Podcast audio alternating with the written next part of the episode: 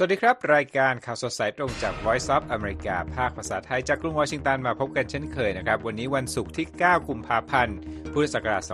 2567 ตามเวลาประเทศไทย มีผมรัตพลอ่อนสนิท และคุณเยี่ยมยุทธสุธิชายา ร่วมกันดำเนินรายการนะครับสำหรับหัวข้อข่าวที่น่าสนใจวันนี้ครับ ยูเครนนั้นเปลี่ยนตัวผู้บัญชาการทหารบกท่ามกลางความไม่แน่นอนในสนามรบ และอิรักอัดสหรัฐกรณีระดมโจมตีใส่แบกแดด ขณะเดียวกันฟิลิปปินส์เผยนะครับ เกิดเหตุดินถล่มมีผู้เสียชีวิตอย่างน้อย 11 คนและสูญหายกว่าร้อยราย นอกจากนั้นแล้วผู้เชี่ยวชาญ UN สืบสวนการโจมตีทางไซเบอร์ โดยเกาหลีเหนือ 58 ครั้งครับ deepfake เทคโนโลยีตัดต่อหน้าและเสียง โจทย์ใหญ่ศึกเลือกตั้งทั่วโลกปี 2024 ช่วงท้ายรายการครับ ชายชาวฝรั่งเศสได้แชมป์ใช้ไม้ขีดสร้างหอไอเฟลสูงที่สุด สูงเท่าไหร่ และพล็อตมีการหักมุมอย่างไร ติดตามได้ในรายการข่าวสดสายตรงวันนี้ครับคุณผู้ชมครับข่าวแรกนะครับมาติดตามการเปลี่ยนม้ากลางศึกในสงครามรัสเซียยูเครนนะครับประธานาธิบดีวโลเดมีเซนสกี้ของยูเครนนั้นได้แต่งตั้งผู้บัญชาการทหารบกคนใหม่ มาแทนนายพลที่ประชาชนชื่นชอบนะครับ ในช่วงเวลาที่กองกำลังรัสเซียนั้นกำลังได้เปรียบในการต่อสู้กับยูเครน ขณะที่สงครามนั้นใกล้ครบรอบ 2 ปีครับ การเปลี่ยนแปลงนี้เกิดขึ้นหลังจากที่หลายเดือนที่ผ่านมานะครับ มีการคาดเดาว่าเซเลนสกี้นั้นขัดแย้งกับนายพลวาเลรี ซาลุชนี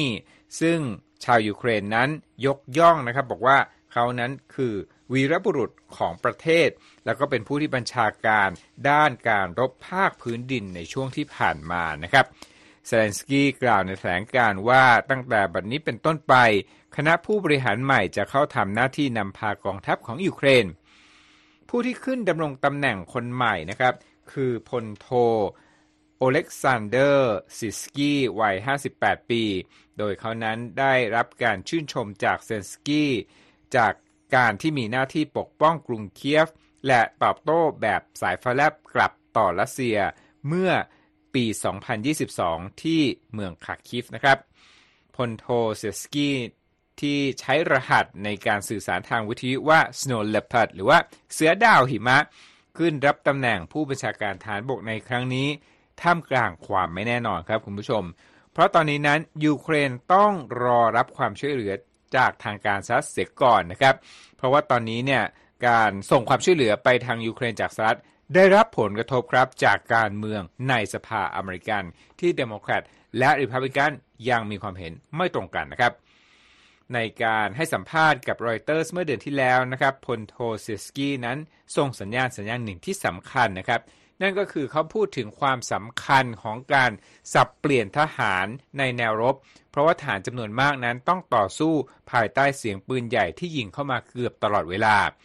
กระทรวงการต่างประเทศสหรัฐออกแถลงการณ์ในเรื่องนี้เช่นเดียวกันนะครับ โดยบอกว่าการเปลี่ยนผู้นำกองทัพบบกของยูเครนในครั้งนี้นั้น เป็นการตัดสินใจตามอำนาจอธิปไตยของยูเครนครับ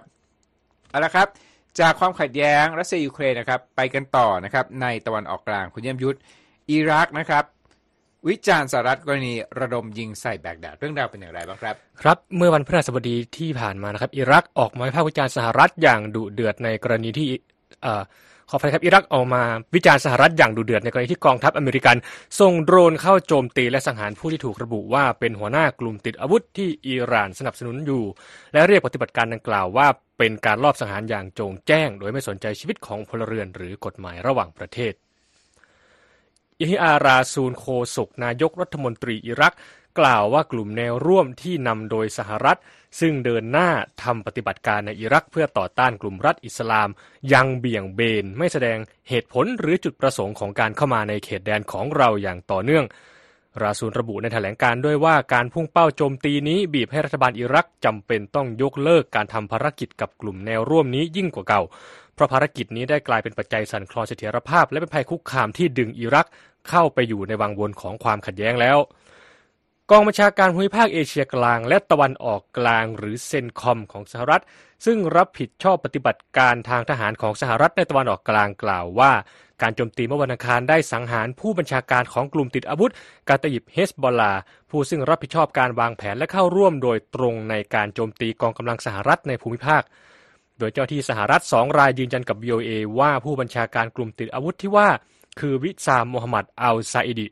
โดยภาพที่มีการเผยแพร่ผ่านสื่อสังคมออนไลน์แสดงให้เห็นบัตรประจำตัวประชาชนอิรักของอัลซาอิดีขณะถูกดึงออกมาจากร่างของเขาด้วยครับการโจมตีดังกล่าวของสหรัฐเป็นหนึ่งในการตอบโต้การที่กองทัพอเมริกันในตะวันออกกลางถูกโจมตีด้วยโดรนจรวดและขีปนาวุธเกือบ 170ลำต่อลูก ตั้งแต่กลางเดือนตุลาคมที่ผ่านมา ซึ่งรวมถึงการโจมตีใส่ฐานทัพทางตอนออกเฉียงเหนือของจอร์แดน ที่ทำให้เจ้าที่สหรัฐสามนายเสียชีวิต แต่แม้ว่าสหรัฐจะออกมายืนยันความจะเป็นของการเดินหน้าโจมตีในช่วงที่ผ่านมา เจ้าหน้าที่ของรัฐบาลอิรักยังคงแสดงความไม่พอใจ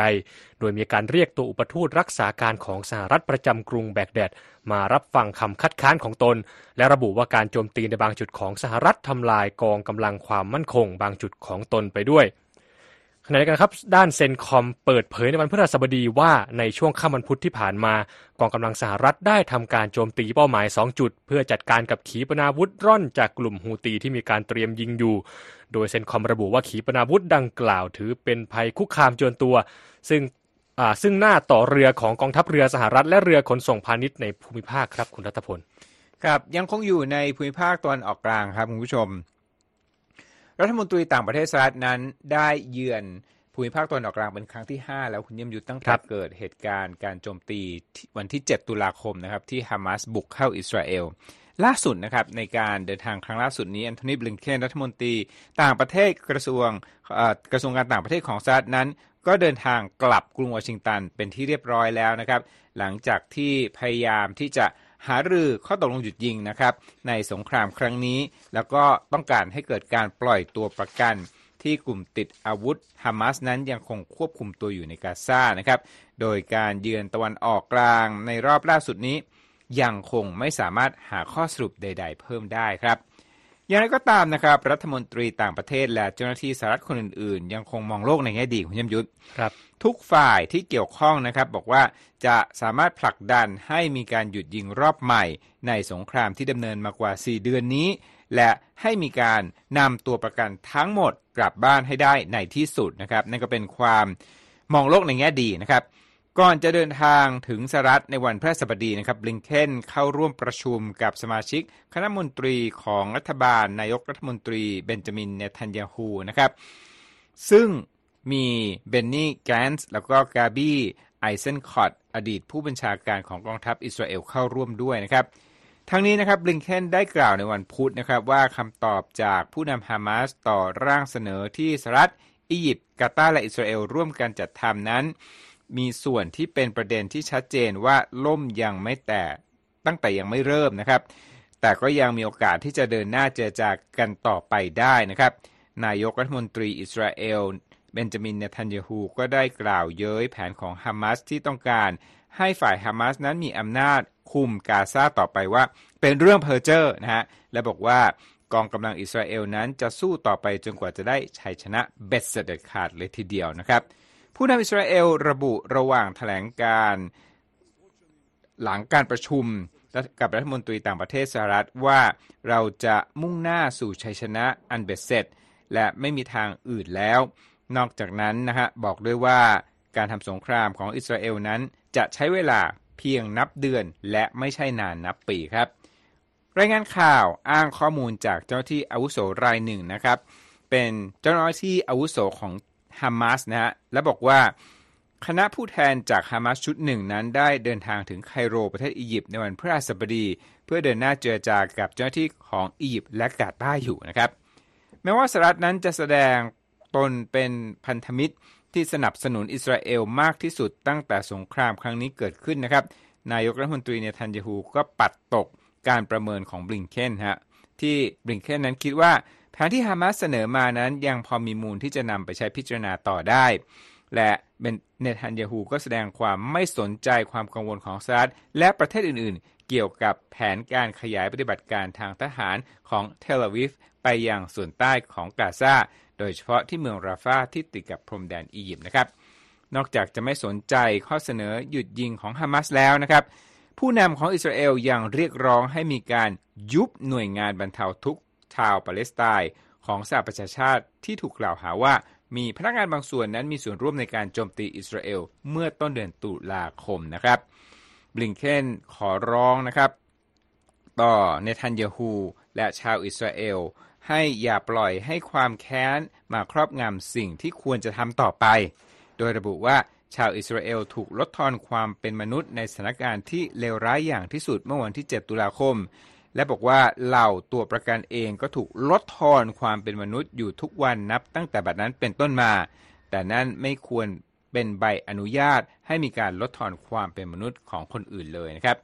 ทั้งนี้ครับกระทรวงการต่างประเทศสหรัฐเปิดเผยว่าบลิงเคนนั้นยังได้ย้ำถึงความจำเป็นเร่งด่วน ในการลดระดับความตึงเครียดในเวสต์แบงก์และการป้องกันไม่ให้ความขัดแย้งนี้ขยายวงออกไปครับคุณผู้ชม อีกเรื่องหนึ่งนะฮะ คราวนี้มาใกล้บ้านเรานะเป็นเหตุดินถล่มคุณผู้ชม เกิดขึ้นที่ฟิลิปปินส์แล้วก็มีคนเสียชีวิตจำนวนไม่น้อยเลยทีเดียว ครับล่าสุดนะครับมีประชาชนอย่างน้อย 110 รายในพื้นที่ทางภาคใต้ของฟิลิปปินส์ถูกประกาศว่าเป็นบุคคลสูญหาย ในวันพฤหัสบดีหลังเกิดเหตุดินถล่มตั้งแต่เมื่อคืนวันอังคารที่ผ่านมาขณะที่ตัวเลขผู้เสียชีวิตอย่างเป็นทางการอยู่ที่ 11 คนแล้วนะครับ ตามการรายงานของสำนักข่าวรอยเตอร์ที่อ้างข้อมูลเจ้าที่ในพื้นที่ เหตุดินถล่มครั้งล่าสุดของฟิลิปปินส์เกิดขึ้นที่เมืองมาโกในจังหวัดดาบาวเดโร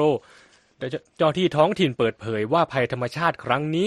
ส่งดินไปฝังกลบบ้านเรือนจำนวนมาก รวมทั้งรถโดยสารจำนวนสองคัน ที่มีผู้โดยสารอยู่กว่า 20 คน ก่อนหน้านี้มีการประเมินครับว่าตัวเลขผู้สูญหายในพื้นที่ประสบภัยนั้นอยู่ที่กว่า 40 คน แต่ประกาศจากหน่วยงานด้านภัยพิบัติของเมืองมาโกที่เผยแพร่ออกมาทางสื่อสังคมออนไลน์ แสดงให้เห็นถึงการพุ่งขึ้นอย่างมากของจำนวนเหยื่อดินถล่มและมีการระบุได้ว่ามีประชาชนกว่า 1,166 ครัวเรือน ที่ได้รับการอพยพหนีภัยออกจากบ้านของตนไปแล้ว โดยสภาวะฝนตกหนักที่ถล่มจังหวัดดาบาวเดโรในช่วงไม่กี่สัปดาห์ที่ผ่านมา ส่งผลให้เกิดน้ำท่วมใหญ่และดินถล่มในพื้นที่ ด้านโฆษกของกองบัญชาการภาคตะวันออกของกองทัพฟิลิปปินส์บอกกับรอยเตอร์ในวันพฤหัสบดีว่า เจ้าหน้าที่กู้ภัยพยายามเชื่อว่า ยังมีความหวังจะค้นหาผู้รอดชีวิตได้เพิ่มอีก แม้ว่าเหตุการณ์จะผ่านมาสักระยะแล้วครับ ครับก็เป็นเหตุการณ์ที่น่ากังวลนะครับ และหวังว่าจะพบผู้รอดชีวิตเพิ่มเติมครับเอาละครับคุณผู้ฟังกำลังอยู่ในรายการข่าวสดสายตรงจาก Voice of America ภาคภาษาไทยนะครับเราออกอากาศจาก ทั้งภาพและเสียงจากกรุงวอชิงตันนะครับ และท่านใดที่กำลังดู live stream บน Facebook และ YouTube อยู่นะครับ สามารถที่จะกดติดตามกด subscribe เราได้นะครับ นอกจากนั้นแล้วนะครับยังมีข่าวสารที่น่าสนใจที่ให้ได้ติดตามกันนะครับครับทางช่องทาง IG แพลตฟอร์ม X และสื่อ Spotify ครับ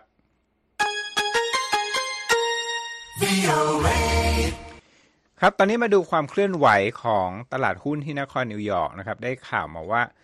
บวกกันทั้งกระดานเลยทีเดียวนะครับสำหรับดาวโจนส์นะครับดัชนีเพิ่มสูงขึ้น 48.97 จุดนะครับมาอยู่ที่ 38,726.33 นะครับ S&P เพิ่มขึ้นไม่มากนะครับบวก 2.85 จุดมาอยู่ที่ 4,997.91 นะครับเข้าใกล้ เส้นที่เป็นทางจิตวิทยาคือ 5,000 จุดเต็มทีนะครับ ขณะที่ NASDAQ นั้นบวก 37.07 จุดมาอยู่ที่ 15,793.71 ราคาทองคำลดลง 0.12%มาอยู่ที่ 2,049 ดอลลาร์กับอีก 20 เซนต์ต่อออนซ์ ขณะที่ 1 ดอลลาร์แลกได้ 35 บาทกับอีก 84 สตางค์ครับคุณผู้ชมเอาละครับอีกเรื่องหนึ่งนะครับที่วันนี้จะมาคุยกันก็คือ เรื่องการโจมตีทางไซเบอร์ครับคุณผู้ชม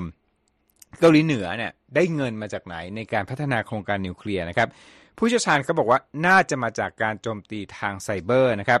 โดยคณะผู้เชี่ยวชาญที่ได้รับการแต่งตั้งโดยสหประชาชาตินะครับกำลังเดินหน้าสอบสวนกรณีการโจมตีทางไซเบอร์หลายสิบครั้งนะครับ โดยเกาหลีเหนือ ที่เชื่อว่าทางกรุงเปียงยางนั้นได้หาเงินหลายพันล้านดอลลาร์ที่น่าจะนำไปใช้ในการผลักดันโครงการพัฒนานิวเคลียร์ของตนนะครับ โดยเรื่องนี้นั้นมาจากรายงานของรอยเตอร์ที่อ้างอิงข้อมูลจากที่มาจากรายงานที่ยังไม่ได้รับการตีพิมพ์ของ UN นะครับ คณะสังเกตการณ์อิสระดังกล่าวส่งรายงานให้กับคณะกรรมาการ คณะมนตรีความมั่นคง ที่ระบุว่า สาธารณรัฐประชาธิปไตยประชาชนเกาหลี ซึ่งก็คือชื่อทางการของเกาหลีเหนือนั่นเองนะครับ บอกว่าเกาหลีเหนือเนี่ยยังคงเดินหน้าเย้ยหยันมาตรการของคณะมนตรีความมั่นคงต่อไป คือพูดง่ายๆว่าไม่แคร์ไม่สนนะครับ นอกจากนั้นแล้วเนี่ยบอกด้วยว่าเกาหลีเหนือนั้นยังคงทำการพัฒนาอาวุธนิวเคลียร์และวัสดุนิวเคลียร์อย่างต่อเนื่อง แม้ว่าจะทราบเพียงว่าการทดสอบนิวเคลียร์ครั้งล่าสุดเกิดขึ้นเมื่อปี 2017 ก็ตามนะครับ สมาชิก 15 ประเทศของคณะมนตรีความมั่นคงแห่งสหประชาชาติ สั่งห้ามเกาหลีเหนือไม่ให้ทำการทดสอบนิวเคลียร์และขีปนาวุธวิถีโค้งมานานแล้วนะครับ และจะถูกดำเนินมาตรการลงโทษโดย UN มาตั้งแต่ปี 2006 ทางนี้ก็ยังมีการค่อยๆยยกระดับการลงโทษ และการตัดช่องทางหาเงินที่ใช้พัฒนาอาวุธนิวเคลียร์ แล้วก็อาวุธที่มีอำนาจทำลายล้างสูงมาโดยตลอดนะครับ รายงานดังกล่าวนะครับยังระบุด้วยว่าคณะทำงานได้สอบสวนการโจมตีทางไซเบอร์ที่ต้องสงสัยว่าเป็นฝีมือของเกาหลีเหนือจำนวน 58 ครั้ง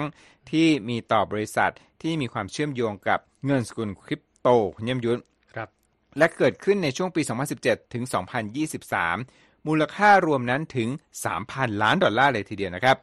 รอยเตอร์ติดต่อไปยังผู้แทนของเกาหลีเหนือประจำ UN ที่นิวยอร์กแต่ว่าไม่ได้รับการติดต่อกลับ ทางนี้กรุงเปียงยางนั้นเคยปฏิเสธคำกล่าวหาว่าตนนั้น ได้แฮกระบบหรือทำการโจมตีทางไซเบอร์มาก่อนหน้านี้นะครับ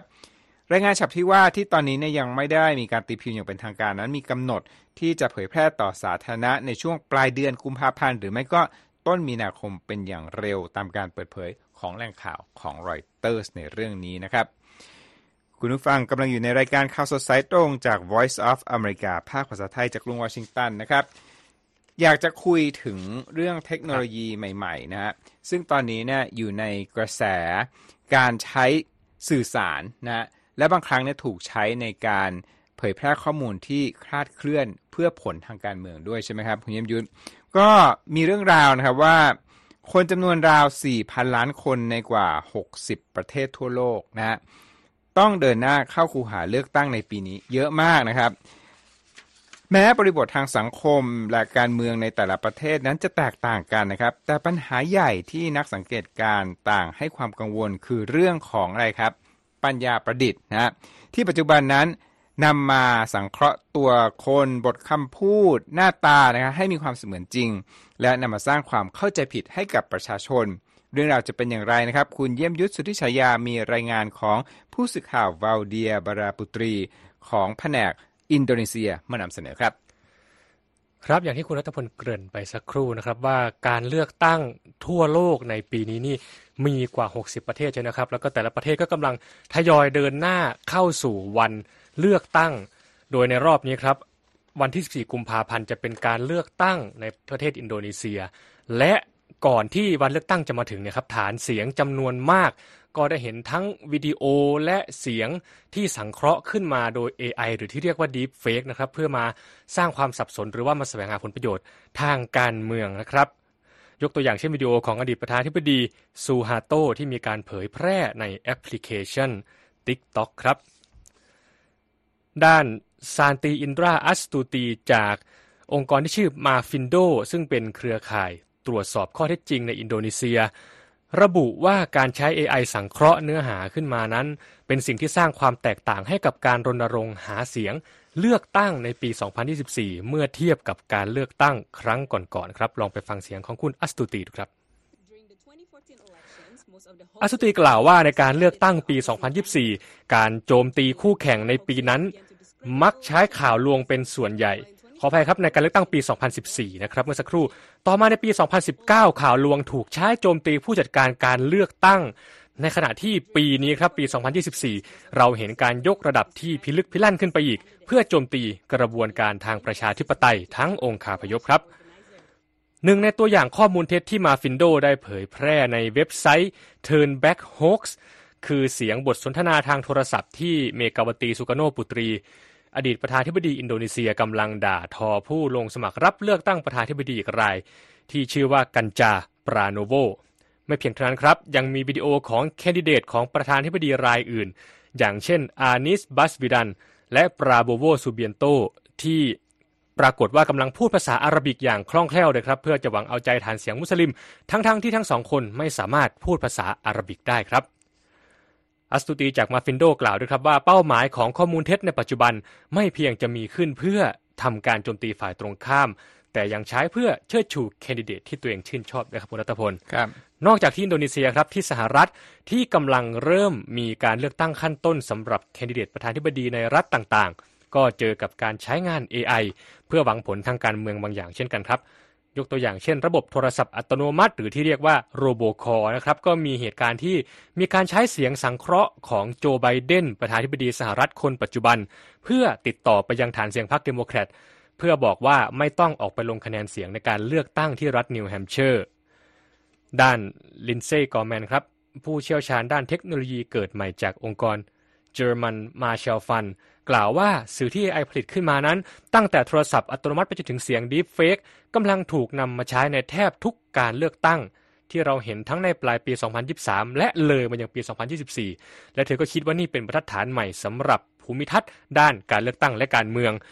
วิวเอไปสัมภาษณ์ผู้ลงคะแนนเสียงในสหรัฐครับ โดยส่วนมากที่ให้ข้อมูลก็ไม่มั่นใจว่าจะสามารถแยกแยะระหว่างเนื้อหาที่ทำโดยดีเฟกและเนื้อหาจริง ๆ ได้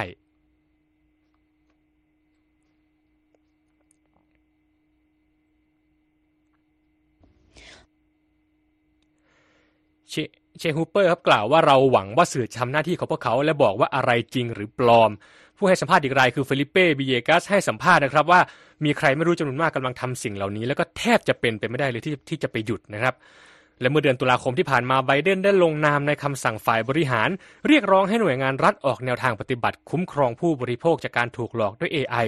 แต่กอร์แมนก็ระบุว่ายังไม่มีการบังคับใช้มาตรการนี้อย่างมีประสิทธิภาพ ด้านบริษัท Deep Media ที่กระทรวงกลาโหมสหรัฐว่าจ้างให้มาตรวจจับ Deepfake คาดการณ์ว่ามีเสียงและวิดีโอที่สังเคราะห์โดยเทคโนโลยีดังกล่าว กระจายอยู่ทั่วโลกประมาณครึ่งล้านชิ้นตลอดปี 2023 โดยนักวิเคราะห์หลายรายต่างกังวลว่าในปีที่มีการเลือกตั้งในหลายประเทศเช่นปีนี้จำนวนของข้อมูลเท็จมีแต่จะยิ่งเพิ่มจำนวนขึ้น และวันพฤหัสบดีครับรอยเตอร์รายงานว่าคณะกรรมการกลางกำกับดูแลกิจการสื่อของสหรัฐ ประกาศให้การใช้เสียงสังเคราะห์จาก AI ในโทรศัพท์ เป็นสิ่งผิดกฎหมาย สืบเนื่องจากกรณีเสียงสังเคราะห์ของไบเดนที่กล่าวไปเมื่อข้างต้นครับ ด้านเจสสิก้าโรเซนวอร์เซลประธาน FCC หรือประธานคณะกรรมการกลางกำกับดูแลกิจการสื่อสหรัฐ ประกาศว่าการประกาศนี้จะทำให้อายการสูงสุดในรัฐต่างๆ มีเครื่องไม้เครื่องมือในการจัดการกับมิจฉาชีพและผู้ไม่หวังดีที่ใช้ AI ในการหลอกลวงผู้คนครับคุณรัตพล ครับไปกันที่รัสเซียกันอีกสักนิดเป็นเรื่องเลือกตั้งเหมือนกันครับนะที่เกริ่นไปว่ามีคนจำนวนหลายพันล้านคนทั่วโลกนะจะมีการเข้าคูหาเลือกตั้ง รัสเซียก็เหมือนกันนะจะมีการเลือกตั้งประธานาธิบดี 15-17 มีนาคมนี้นะครับ โดยข่าวก็คือว่านักการเมืองรัสเซียที่เป็นฝ่ายต่อต้านสงครามของรัสเซียที่หน่วยงานรับผิดชอบจากการเลือกตั้งมองนะครับ ก็บอกว่าคนเหล่านี้เนี่ยถูกปฏิเสธไม่ให้ลงเลือกตั้งท้าชิงตำแหน่งประธานาธิบดีที่จะจัดขึ้นในเดือนมีนานะครับ คณะกรรมการจัดการเลือกตั้ง ของรัสเซียนั้นประกาศนะครับไม่รับนายบอริสนัชนาเดชดินนะครับเป็นนักการเมืองที่มีจุดยืนต่อต้านสงคราม เป็นผู้มีสิทธิ์ลงสมัครรับเลือกตั้งประธานาธิบดี โดยท่าทีนี้ถือเป็นสัญญาณที่ชัดเจนว่าเครมลินนั้นไม่ต้องไม่ต้องการยอมรับคนผู้นี้นะครับ และทางเครมลินนั้นก็ออกมาต่อต้านแผนดังกล่าวนะครับ โดยทางเครมลินก็ตอบโต้เหมือนกันนะฮะโดยบอกว่า โคสโดยกล่าวผ่านโฆษกของปูตินนะเดมทรีเพสคอฟนะบอกว่าเครมลินนั้นไม่มองว่านาเนชดินนั้นเป็นคู่แข่งเลยคุณผู้ชม เอาละครับ เรายังมีเรื่องราวของคนที่สร้างโมเดลหอไอเฟลด้วยก้านไม้ขีดนะ จะสูงเท่าไหร่นั้นรอติดตามพักครู่เดียวครับ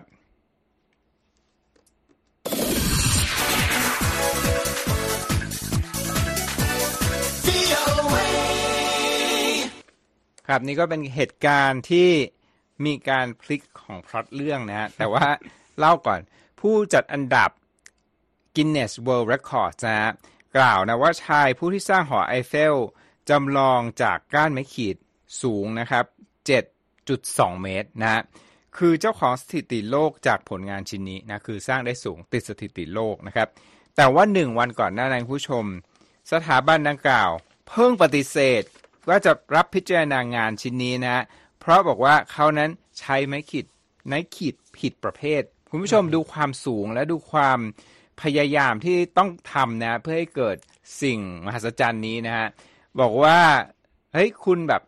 ผมจะไม่พิจารณางานของคุณนะเพราะคุณใช้ไม่ขีดผิดประเภทนะครับ แต่ล่าสุดก็คือเปลี่ยนใจนะยอมรับ ทั้งนี้ผู้ที่สร้างโครงสร้างที่เป็นรูปหอไอเฟลนี้นะครับ ชื่อริชาร์ดโพลนะครับเป็นชาวฝรั่งเศส บอกว่าตนนั้นต้องเผชิญกับการปรับอารมณ์ราวกับนั่งรถไฟเหาะนะครับ เพราะว่าเขานั้นใช้เวลา 4,200 ชั่วโมง คิดเป็นกี่วันคุณยมยุทธ170 กว่าวัน ถ้าคุณครับทำไม่หยุดนะ แล้วก็สร้างหอไอเฟลจำลองจากไม้ขีดจำนวนกว่า7 0 0 0 0 7แสนก้านนะครับค่อยๆนำมาแปะกาว ส่วนกาวที่ใช้นั้นมีน้ำหนัก 23 กิโลกรัมนะมาหือมาเป็นกะละมังเลยทีเดียวนะครับชายผู้นี้บอกกับรอยเตอร์ว่าเป็นเวลา 8 ปี แต่ว่าเขาค่อยๆทำนะไม่ได้ทำตลอด 24 ชั่วโมงทุกวัน เป็นเวลา 8 ปีที่คิดมาตลอดว่ากำลังสร้างสิ่งปลูกสร้างที่สูงที่สุดด้วยก้านไม้ขีด อย่างไรก็ตามในตอนแรกกินเนสบอกว่างานของเขานั้นไม่ถูกพิจารณา เพราะว่าใช้ไม้ขีดที่ไม่ได้หาซื้อตามท้องตลาดทั่วไปนะ สาเหตุของเรื่องก็คือว่าตอนแรกคุณผู้ชม คุณโพลเนี่ยไปซื้อก้านไม้ขีดจากท้องตลาดนี่แหละ แล้วก็มาตัดหัวออก แล้วก็มาแปะกาว แล้วก็สร้างสิ่งปลูกสร้างนี้ที่เป็นรูปหอไอเฟล แล้วต่อมารู้สึกเหนื่อยมากนะกับการตัดหัวไม้ขีดก็เลยไปขอโรงงานผลิตไม้ขีด บอกว่าขอซื้อเฉพาะก้านไหมคุณยังไม่ต้องใส่หัวไม้ขีดที่มันใช้จุดไฟ ขอซื้อแต่ก้านไม้ ก็ เขาก็ขายให้นะแล้วเขาก็นำมาสร้างสิ่งปลูกสร้างนี้นะครับโครงสร้างดังกล่าว ตอนแรกกินเนสบอกว่าผิดกติกาแต่ตอนหลังเนี่ยเปลี่ยนใจมายอมรับวิธีของโพลนะฮะแล้วก็สารภาพว่าทางกินเนสนั้นอาจจะตั้งเกณฑ์โหดเกินไปในตอนแรกครับคุณผู้ชม ถ้าท่านที่ได้ดูในถ่ายทอดสดนะครับ จะเห็นว่าไม้ขีดไฟเนี่ยตั้งแต่ฐานไปเลยนะครับ ยาวไปถึงข้างบนต้องเรียกว่าเป็นงานเนี้ยบทีเดียวเชียวครับรัตพลเนียบมากๆนะฮะ เหมือนกับโมเดลของงานสถาปัตย์เลยทีเดียวอ๋อนะฮะครับเอาละครับ ทั้งหมดก็เป็นรายงานของข่าวสดใสตรงจาก VOA ภาคภาษาไทย จากกรุงวอชิงตันวันนี้นะครับ ผมและคุณเยี่ยมยุทธต้องลาไปก่อน สวัสดีครับ สวัสดีครับ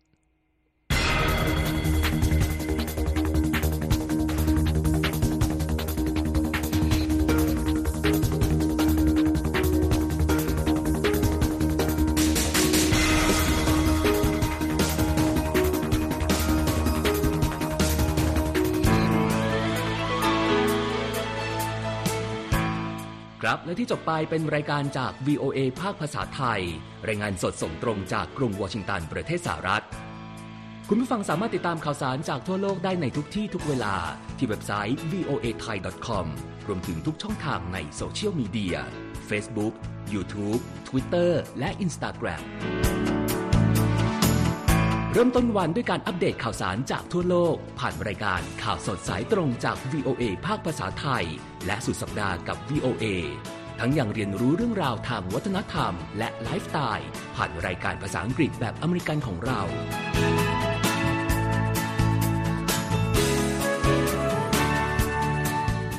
ติดตามความเคลื่อนไหวในประเทศสหรัฐ การเมืองอเมริกันพร้อมเข้าใจที่มาที่ไปของเหตุการณ์สำคัญ รวมถึงข่าวต่างประเทศ จากแหล่งข่าวที่เชื่อถือได้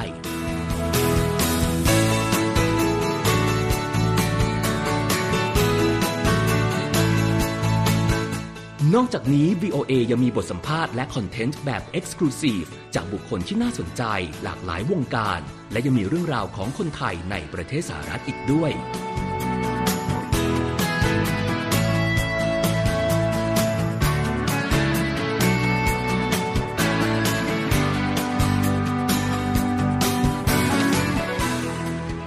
คุณนะครับที่ให้ VOA ไทยเป็นส่วนหนึ่งในการติดตามข่าวสารสาระและเกร็ดความรู้ของคุณ จากรายการต่างๆ ที่เรามุ่งมั่นนำเสนอ เพื่อความเที่ยงตรง ทันเหตุการณ์ และมีประโยชน์ในทุกๆวัน